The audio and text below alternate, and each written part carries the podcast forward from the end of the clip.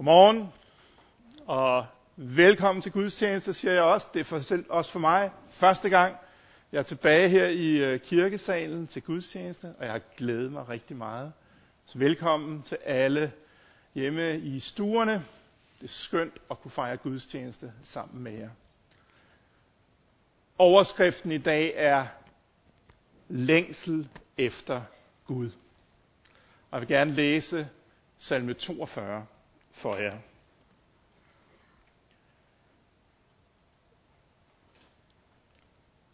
Som jo en for korlederen, og det er en maskil af kobrabrødsønderne. Som jorden skriger efter det udtørrede vandløb. Sådan skriger min sjæl efter dig, Gud. Min sjæl tørster efter Gud, den levende Gud. Hvornår kan jeg komme og se Guds ansigt? Tårer er blevet mit brød i dag. Dag og nat. Når de dagen lang spørger mig, hvor er din Gud? Jeg husker det og udløser min fortvivlelse. Jeg gik i festskaren. Jeg vandrede til Guds hus under jubelråb og takkesange i valgfartsskaren. Hvorfor er du fortvivlet, min sjæl? Hvorfor skælver du i mig? Vent på Gud, for jeg skal takke ham på ny, min frelser og min Gud. Lad os bede sammen. Kære himmelske far, vi takker dig, at Jesus sagde, den der kommer til mig skal få levende vand og skal aldrig tørste. Og herre, vi takker dig, selvom at vi oplever tørke i vores liv, mørke i vores liv, så er den evige sandhed, der stadig, at du har det levende vand, at du har livet til os. Og herre, det beder vi om, at du vil vise os i dag, gennem dit ord, at du vil tale til os om, at der er liv i mørke og tørke. Det takker vi for. I Jesu navn. Amen. Hvis man øh, søger på billeder til illustration af salme 42, øh, så er de fleste hits, man får, det er sådan en øh, brølende hjort med, med vand om fødderne. Det er næsten det ikoniske øh, sofastykke fra gamle dage om øh, skovsøen og, og den brølende hjort, der står der i vandhullet ude i skoven. Og det har jo pyntet mange hjem gennem tiderne. Men det er ikke det, som salmen taler om. Det er brølen ved det udtørrede vandløb. Det er jorden, der står i sommerheden, har vandret langt, kommer til sit vandhul, som nu endegyldigt er udtørret. Det er ikke en øh, kalden på vennerne. Det er brøl, når håbet er sluppet op. Det er tørke. Det er fortvivlelse og død. Det er mørke og håbløshed. Det er udgangsforbud i Bergamo, mens poserne med døde bliver kørt ud i frysevogne. Det er pigen, som er plaget af spiseforstyrrelser og skærer sig selv i armen. Det er det råb. Det er angsten for forstødelse og tab. Det er ensomhed og hjælpeløshed og tørke og vissenhed. Og det er lige her, at salme 42 og 43 rammer ned. Og det er lige her, at Guds ord taler til os i dag. Lad os helt kort se på, hvad det er for en salme. Der står, at den er skrevet af Korasønderne, som var nogle levitter, der tjente særligt med lovsang i, øh, i templet. Og der er 12 salmer, der er skrevet af dem. Det er så en maskil. Det ved vi ikke helt, hvad det betyder. Men der er 13 af dem. Og så er det til korlederen. Det er altså en lovsang, der bliver brugt til gudstjenesten. Det er noget, der er blevet sunget ved tempelgudstjenesten, ligesom 55 andre salmer er blevet nævnt på den måde.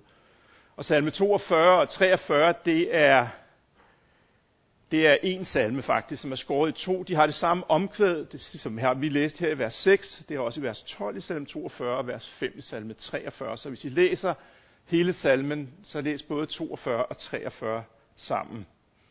Og endelig skal jeg bare sige, vi har talt om før, det er en klagesang, altså en salme, der reflekterer smerte og sorg.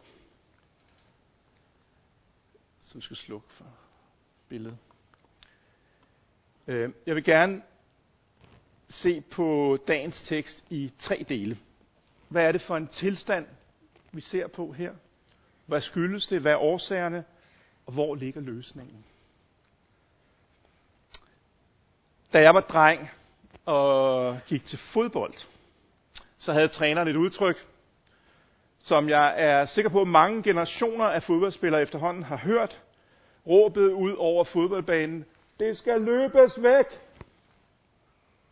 Hvis man var blevet sparket eller havde slået sig på en eller anden måde. Det skulle løbes væk. Og øh, det er der selvfølgelig en vis visdom i. Og det virkede jo også ofte.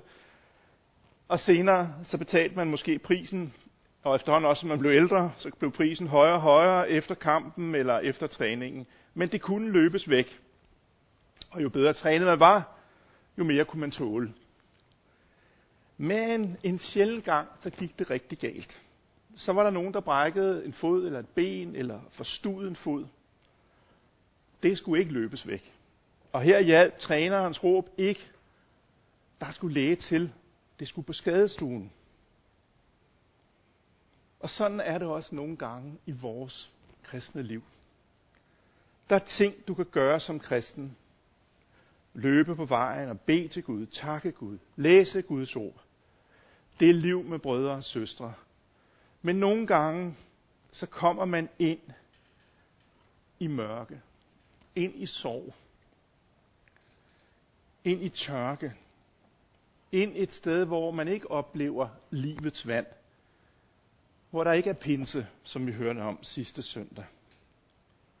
Og sådan er det her i salme 42. Hvis vi skal slå frem en gang. For der står der, som en jorden skriger efter vand ved det udtørrede vandløb. Sådan skriger min sjæl efter dig, Gud. Min sjæl tørster efter Gud, den levende Gud. Hvornår kan jeg komme og se Guds ansigt? Salmisten, som jeg vil kalde ham, altså en af Kora-brødrene, han beskriver her en tilstand af adskillelse fra Gud. Tørst efter Guds nærvær. Følelsen af Guds fravær som lammende, dødelig lammende. Det er det, er det salmisten beskriver her, og det er det, han oplever. det er oplevelsen af, at Gud ikke er der. Vi er overbeviste om, at det ikke er en sand følelse. Det kan vi rationelt sige til os selv. Gud er der jo. Salmisten kan komme til Guds ansigt. Gud tilbyder levende vand. Pinsen er en realitet. Men oplevelsen her er en anden og spørger, har du nogensinde haft det sådan? Åndelig tørke. Følelsen af at være efterladt, at Gud ikke er der, at Gud ikke hører dig. Som om Gud er fraværende. Sidste gang, der læste jeg en talte over en anden klagesang, der var spørgsmålet, hvor længe? Hvor længe endnu? Og her er spørgsmålet, hvornår? Hvornår kan jeg komme og se Guds ansigt? Hvornår kan jeg igen mærke Guds nærvær? Hvornår kan jeg igen finde liv i Guds ord? Hvornår oplever jeg igen, at Gud er nær, når jeg beder? Og lad mig sige det med det samme. Hvis du oplever livet sådan, eller hvis du har oplevet livet sådan, eller hvis du kommer til at opleve livet sådan, så er du ikke alene. Det sker for mange kristne. Og da jeg forberedte mig til i dag, så hørte jeg en præst, der talte over den her salme, og han sagde, at det sker for de fleste kristne. Det sker for alle kristne, mente han næsten. Og det er ikke noget, der bare kan løbes væk. Det er ikke noget, der kan klares med en bøn om yderligere fordybelse i troen. En bøn om at se mere til Gud. Det er jo følelsen af slet ikke at kunne løbe. Kan også lægge mærke til, at det ikke er en bøn om tilgivelse for synd. I andre salmer, blandt andet salme 51, der handler det om fornyelse af Guds forholdet på grund af synd, der er kommet ind mellem mennesker og Gud. Men den her salme bliver kaldt den retfærdige klagesang. Her andre steder, der er synd kommet mellem salmisten og Gud, og han beder om tilgivelse og genoprejsning for Gud. Noget, der ikke er opgjort, står mellem ham og Gud. Og det kan ofte være grunden til, at vi føler afstand til Gud, men det ser vi ikke her. Oven i tårne er der hån. Hvor er din Gud? Øhm, I sammenhængen ligger, nu skal vi lige have teksten op igen. Nej. Okay, jeg piller ikke. Jeg skal komme frem til en gang til. Sådan. Der er en anklage om, at Gud har forladt salmisten. De spørger ham, hvor er din Gud? Øh, og det er jo, ligger der underforstået også. Det er sikkert på grund af et eller andet synd eller ugerning. Og det er ikke en unormal anklage. Gud har forladt dig, og det er din egen skyld. Det er en anklage, vi ofte også kan komme med mod os selv. Bevidst eller ubevidst. Vi kan komme mod med andre. Men lad mig sige det helt klart. Det er en dyb uevangelisk anklage. To ting. Gud forlader os ikke. Aldrig. Gud elskede os, mens vi stadig var syndere. Ikke på grund af vores godhed eller vores præstationer og gerninger, men fordi Gud er kærlighed. Så derfor er det ikke det, det handler om her, at Gud har forladt salmisten. Det er forkert i det hele taget. Men alligevel så ser vi salmisten i tørke og i åndelig nød, som ikke rigtig kan trænes væk. Det kan ikke løbes væk. Søvn og søvnløshed. Og hvad er så årsagen til den her tilstand? Hvis ikke det er salmistens skyld, hvad er det så, der adskiller ham fra Gud?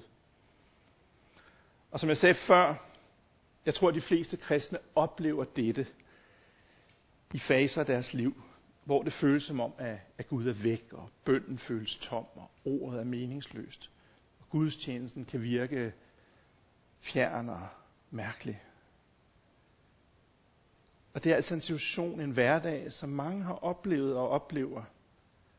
Så hvis du sidder i dag med den følelse af Guds fravær, af tørke og mørke i dit liv, så skal du vide, at det ikke er en situation, du behøver at gemme på, eller lade som om ikke findes, eller skamme dig over. Du kan møde den med længsel efter fornyelse, med længsel efter lægedom, med længsel efter lys, som salmisten gør det her i dag. Du skal huske, at din længsel og tørst det er tørst efter Gud og efter fællesskab med Gud. Der er en sang i Pink Floyds store musik, musikepos, The Wall, muren, så der er en sang, der hedder Comfortably Numb. Bekvem ufølsom.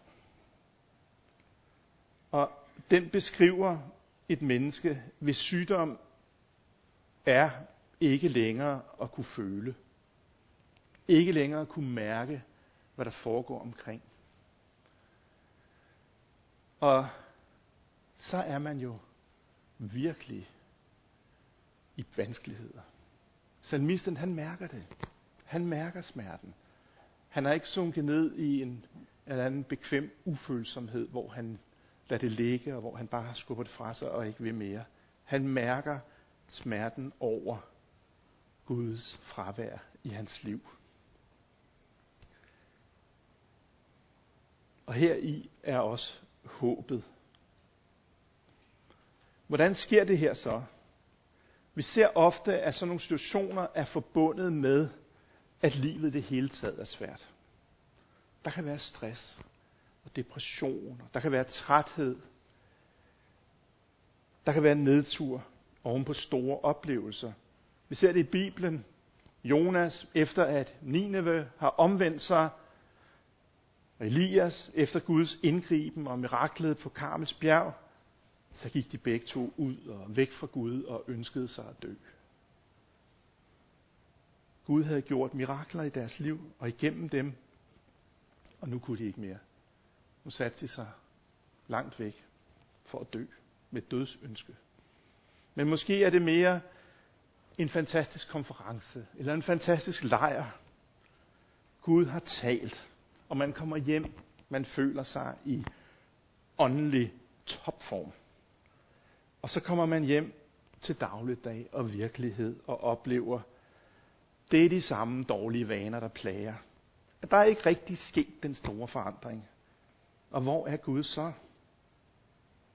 Og der er ingen tvivl om, at vores følelser og oplevelser af livet påvirker os, vores oplevelse af Gud. Mens Gud er den samme i går og i dag og til evig tid, så påvirkes vores billede af, af Gud. Det påvirkes af livet og det, der sker for os. Og det, der rammer os. Og det er ikke fordi, det altid skal være sådan. Der er mange kristne, der fortæller om, hvordan de oplevede Guds nærvær gennem svære oplevelser, gennem lidelser. Og det er autentiske og sande beretninger, som vi kan glæde os over, som vi kan opbygges af. Og det viser Guds nærvær og omsorg. Men alligevel oplever vi næsten som et grundvilkår, at vi nogle gange går i mørke. At vi nogle gange ikke mærker Guds nærvær. David han siger, om end jeg vandrer i dødskyggens dal. Det er ligesom, det er ikke en overraskelse, at han siger det. Det er, når, når han er der, i et del af hans liv. Og vi lever i en verden med synd, med ondskab og med krig, med undertrykkelse, med sult og sygdom. Vi ser, når mennesker dør af epidemier. Vi ser det, når mennesker dør af sult. Vi ser det, når mennesker undertrykkes på grund af deres hudfarve. Og nogle gange er det bare svært at se, at Gud har sejret over synden. Og det kæmper vi med. Og det kan vi tale ærligt om. Men salmisten husker tilbage på de gode tider. Og han er fortvivlet over at have mistet fællesskabet, over ikke at kunne prise Gud. Han husker optogene til templet, og lovsangen og jubelråbene.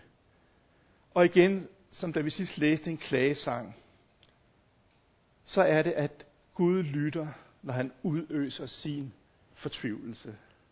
Gud lytter også, når vi ikke mærker det. Og Gud lytter også, når vi savner og føler os i mørke. Så udøs din fortvivlelse.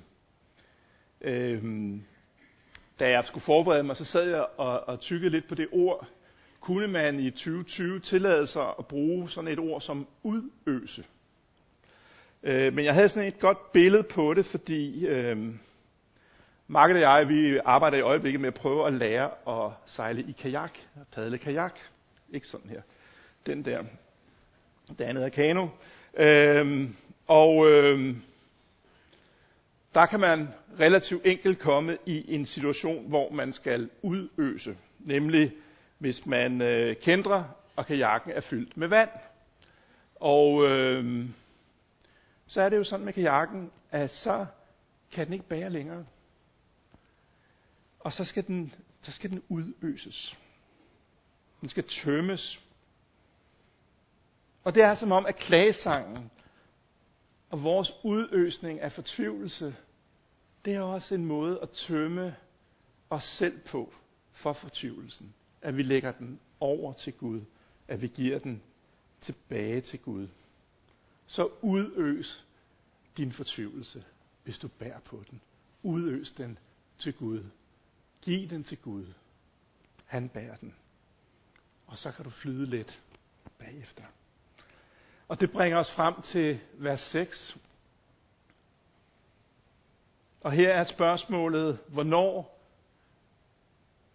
det er aflyst af, skal få vers 6. Hvorfor? Når vi udøser vores fortvivlelse til Gud, jamen så helbreder Gud os.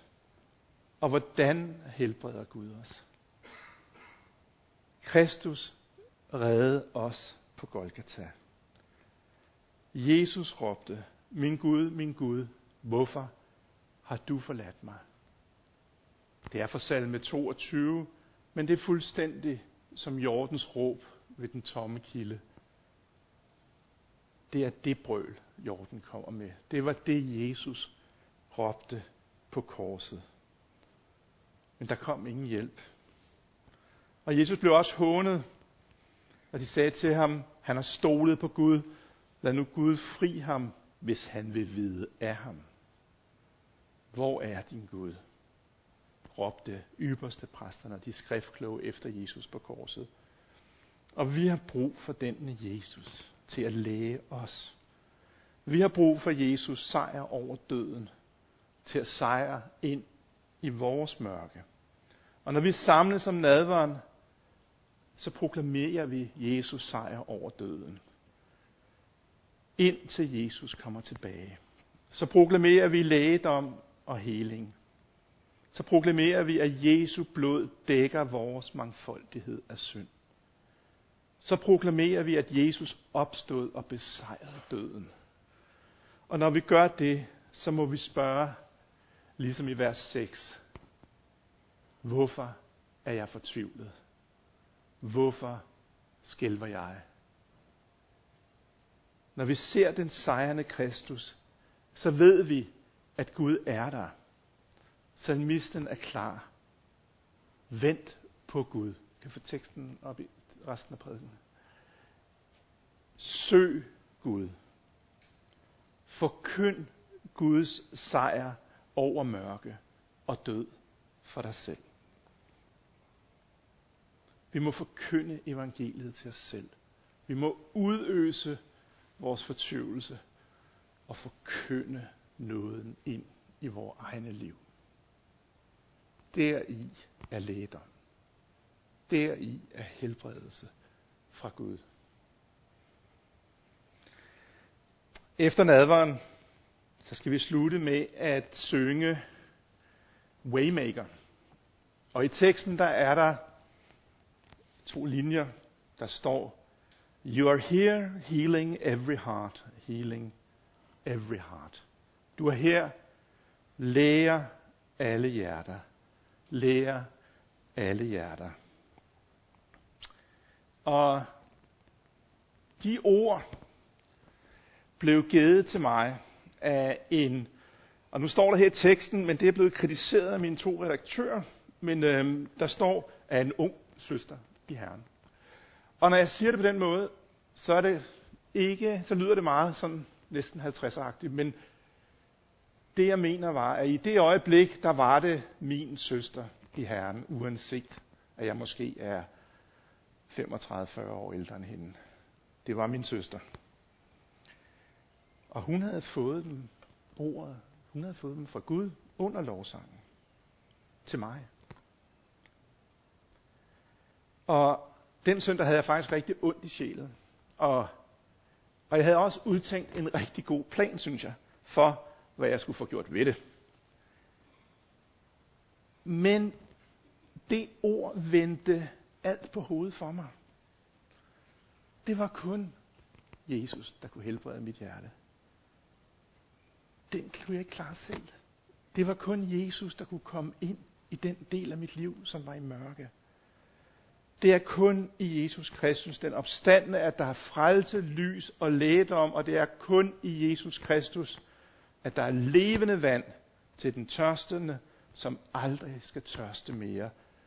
Og derfor, med det sidste ord i vers 6, kan vi sige, jeg kan takke ham på ny, min frelser og Gud. Amen.